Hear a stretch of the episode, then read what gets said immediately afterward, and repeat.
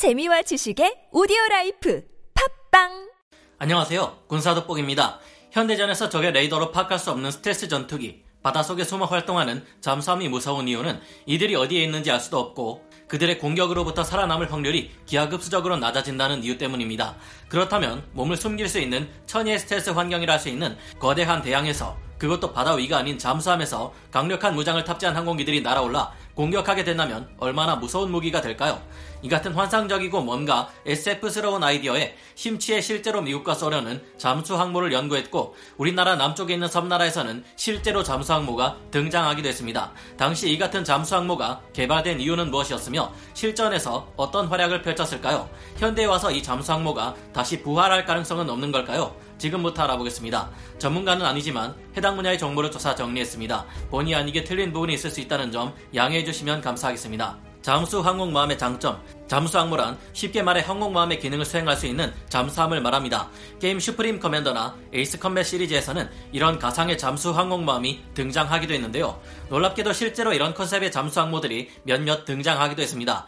의외로 잠수 항모에 대한 연구는 항공기라는 존재가 전장에 나타나자마자 구상되다시피 했는데요. 이런 점은 하늘을 날아다니는 공중 항모 또한 비슷했습니다. 물속에 잠수해서 숨어 다니는 항공모함이 나타난다면 말 그대로 언제 어디서 나타날지 알 수 없는 스텔스 항공모함이나 다름없는 존재가 될 것이며 엄청난 호위 전환이 필요한 수상의 일반 항공모함과는 달리 별도의 호위 전환을 형성할 필요가 없다는 장점이 있습니다.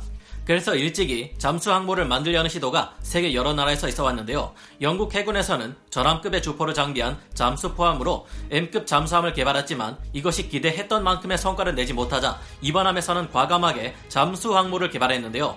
M급 잠수함 일반함에 있던 주포를 제거하고 남은 공간을 살려 여기 정찰용 복엽 수상기를 한 개 실었던 것입니다. 하지만 실험 운영 결과 항공기를 넣은 경납고 해치가 물을 완전히 막지 못했는지 물이 들어와 침몰하고 말았는데요.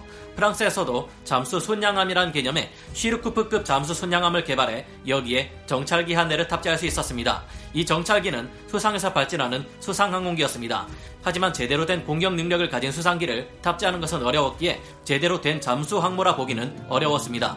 실질적인 잠수 항모 센토크급 I-400 그러나 태평양 전쟁이 끝나갈 때쯤 우리나라의 남쪽에 있는 그 섬나라에서 좀 더 본격적인 컨셉의 잠수 항공모함 센토크급 잠수항모가 등장합니다. 당시만 해도 전쟁에 끼어들지 않고 있던 잠자던 사자, 천조국의 코타를 잘못 건드려도 아주 제대로 잘못 건드린 이들은 갈수록 불리한 전황에 놓일 수밖에 없는 상황이었는데요.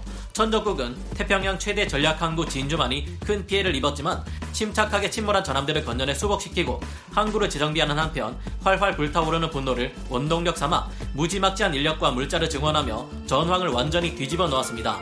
이에 따라 섬나라에서는 어떻게 해서든 상대편에게 큰 타격을 입히고 전쟁을 빠르게 끝내버려야만 하는 입장에 몰리게 되었는데요. 그러기 위해서는 먼 거리를 비행이와 간 크게도 자신들의 본토에 폭격을 감행했던 천조국의 둘리틀 특공대처럼 이쪽에서도 그와 비슷한 타격을 줄 수 있어야만 했습니다. 하지만 이들에게는 그와 같은 공격을 감행할 수단이 없다는 것이 문제였는데요. 진주만 공습 이후 천조국 해군은 엄청나게 예민한 경계태세로 자국의 영토와 영해를 방해하고 있었기 때문에 빈틈이 없었습니다. 전함과 항공모함, 그 외 호위함들로 이루어진 일반적인 수상함대로 이런 곳에 들어간다는 것은 꿈도 꾸기 어려운 상황이었죠.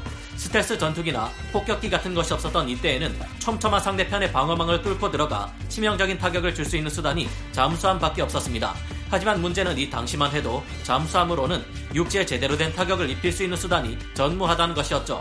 이때 섬나라가 상대방의 본토에 뭔가 해보는 척이라도 하려면 잠수함을 천저국의 서부 해안까지 끌고 간후 불시에 부상해서 갑판에 있는 대포로 포격을 하는 방법 그리고 잠수함에 소형 수상기를 싣고 가서는 소위탄 정도 몇 개 던지고 돌아오는 것뿐이었습니다.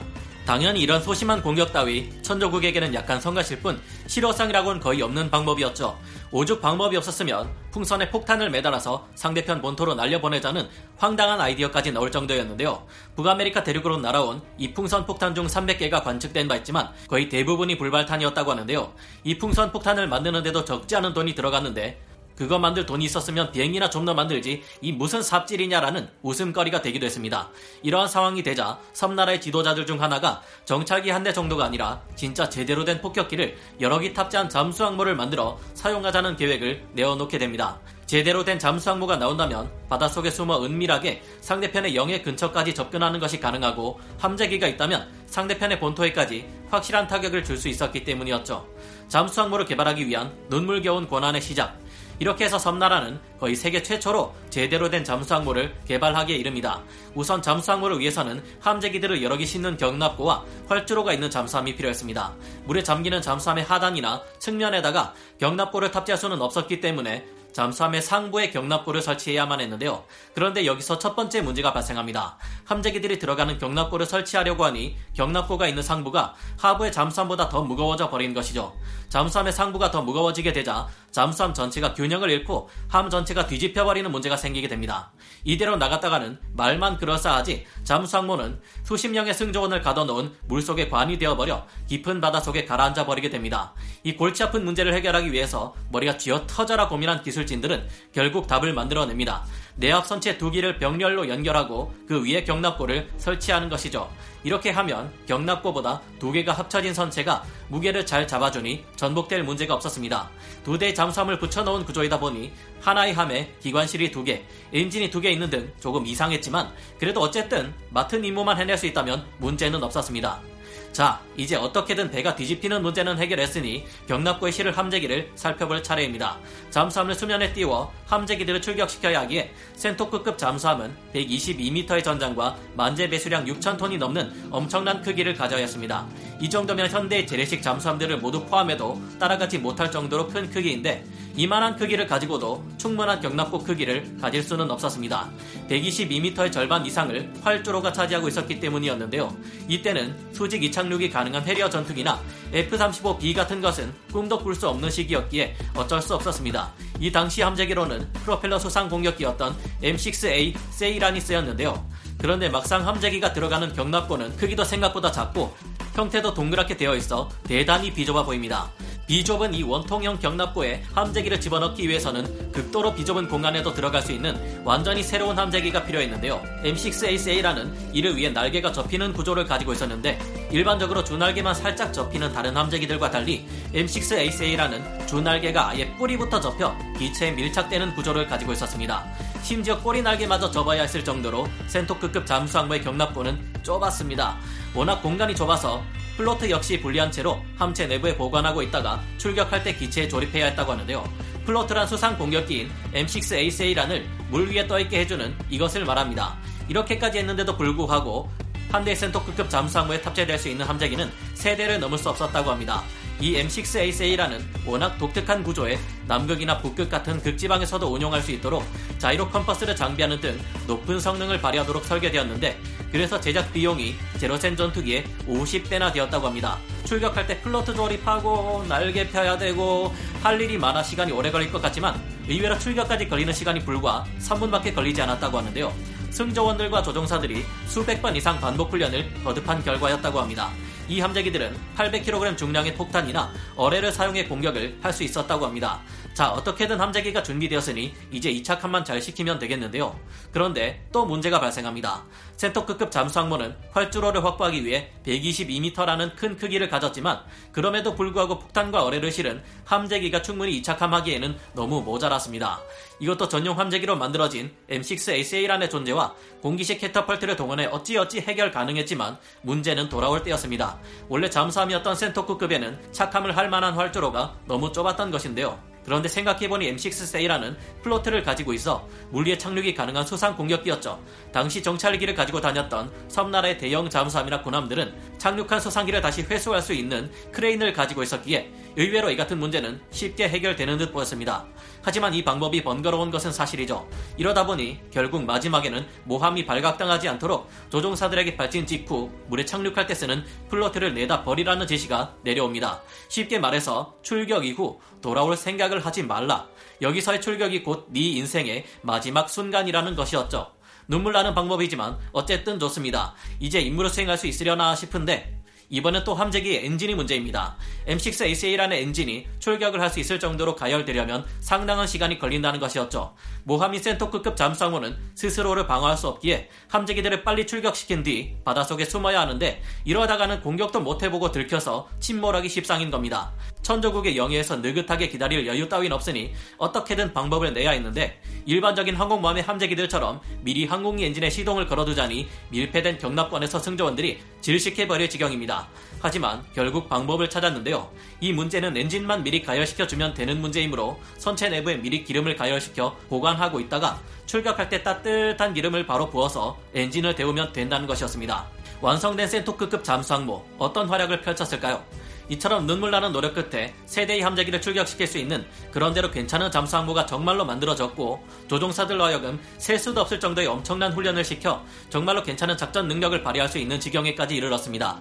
센토크급 잠수 항모는 총 18척이 양산되어 모두 54개의 세일한 공격기를 출격시켜 약 42톤에 달하는 폭탄으로 상대편을 공격할 셈이었는데요. 하지만 기술적 난제가 워낙 많다 보니 개발이 계속 늦어졌고 이 계획을 위반한 지도자가 사라지면서 실제 양산수는 4척에 불과했습니다. 끝끝내 완성되어 진짜 작전에 투입된 것은 고작 두 척으로 I-400과 I-401이 끝이었는데요. 겨우 두 대 센토급급 잠수항모에 있는 6개의 세일한 공격기로는 제대로 된 공격을 할 수 없었고 이미 불리하게 돌아가는 전황 때문에 이들에게 주어지는 임무는 계속 취소되기에 이르렀습니다. 마지막으로 센토급급 잠수항모로 하여금 천조국의 함대가 집결한 울리시 환초에서 어떻게든 최대한 연합군 함대를 저지하라는 명령을 받는데요.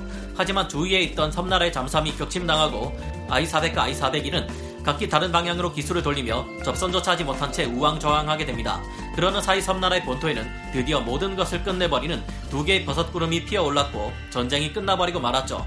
I-400과 I-401의 승무원들은 별다른 저항 없이 항복했고 두 척의 센토급급 잠수함모는 아무런 활약도 하지 못한 채 잊혀지게 됩니다.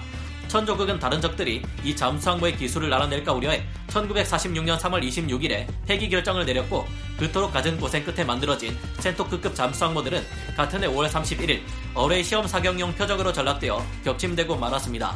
이 잠수항모를 개발한 본인들 입장에서는 피눈 물이 났겠지만 사실 평화를 지키는 연합군과 우리 측면에서 보자면 다행이고 고소한 일이기도 한데요. 현대에 와서도 이 같은 잠수항모를 만드는 것은 쉽지 않은 일이라고 합니다. 냉전 기간 중 호주에서도 한대 A4 스카이호크를 함재기로 사용하는 잠수항모를 운용해 보려 시도했고 미국과 경쟁하던 소련 또한 몇 번이나 잠수항모를 기획해 보았지만 모두 기획 단계에서 퇴짜를 맞고 말았다는데요. 함재기를 적재하기 위해 잠수항모는 필연적으로 커질 수밖에 없으며 그만큼 쉽게 발견되고 빠른 속도를 내기도 어렵기에 발각당하면 손쉬운 먹잇감이 되어버린다고 하는데요. 무엇보다 함재기 발진과 회수를 위해서 어쩔 수 없이 수면 위에 오래 머물러야 하는데 이때가 아주 위험합니다. 그렇다고 이를 호위하기 위해 대공 방어가 가능하면서도 잠수가 가능한 잠수 이지스함, 보급을 위한 잠수 보급함까지 만들어 잠수 항모 전단을 만들자니 돈도 너무 많이 들고 효율도 너무 떨어진다고 합니다. 애초에 이 정도의 전력을 만들 수 있는 국가라면 굳이 숨어 다닐 필요가 없기도 하고요. 하지만 잠수함과 비슷하게 사용되고 있는 대체 플랫폼들이 있기는 합니다. 순항 미사일을 주무기로 사용해 공격하는 미사일 탑재 잠수함인 SSGN의 존재가 바로 그것인데요. 정찰 위성과 미사일의 성능이 비약적으로 상승함에 따라 굳이 함재기를 탑재할 필요 없이 공격 무기인 미사일만으로 적의 본토를 타격할 수 있게 되었기에 잠수 항모 대신 원자력으로 추진하는 SSGN을 사용하는 것이 훨씬 효율이 좋다고 볼 수 있습니다. 그리고 무인기의 발전으로 사람은 타지 않지만 무인기를 함재기로 쓰는 잠수 항모가 태어날 가능성도 생겼습니다. 작은 무인기라면 얼마든지 거대한 원자력 추진 잠수함에 미사일처럼 싣고 다니다가 쏠 수 있으며 사람이 타지 않기에 많은 제약이 사라지게 되기 때문인데요. 실제로도 코모란트와 같은 미사일 발사관에서 출격 가능한 무인기를 연구한 적도 있으며 프랑스의 에어로아트사는 에어리오스라는 무인기를 수중에 잠수하면서 발진한 뒤 다시 수중으로 돌입해 귀환시키는 모습을 보여줍니다. 아직 실행되지는 못했지만 미 해군에서도 버지니아급 잠수함에 무인기를 장착하기도 했고요. 기술이 어떤 방향으로 발전하는지에 따라 잠수항모의 아이디어는 그 형태는 다를지 몰라도 다시 출현할 수 있을 것 같은데요. 어떤 무기든 개발에 실패할지라도 언젠가 그 아이디어로 예상치 못한 게임 체인저를 만들어낼 수 있기에 우리나라에서도 연구되는 많은 무기 관련 첨단 기술들도 잘 보존해둘 필요가 있고 이에 대한 기술이 유출되지 않도록 잘 관리할 필요가 있을 거라는 생각이 듭니다. 여러분의 생각은 어떠신가요?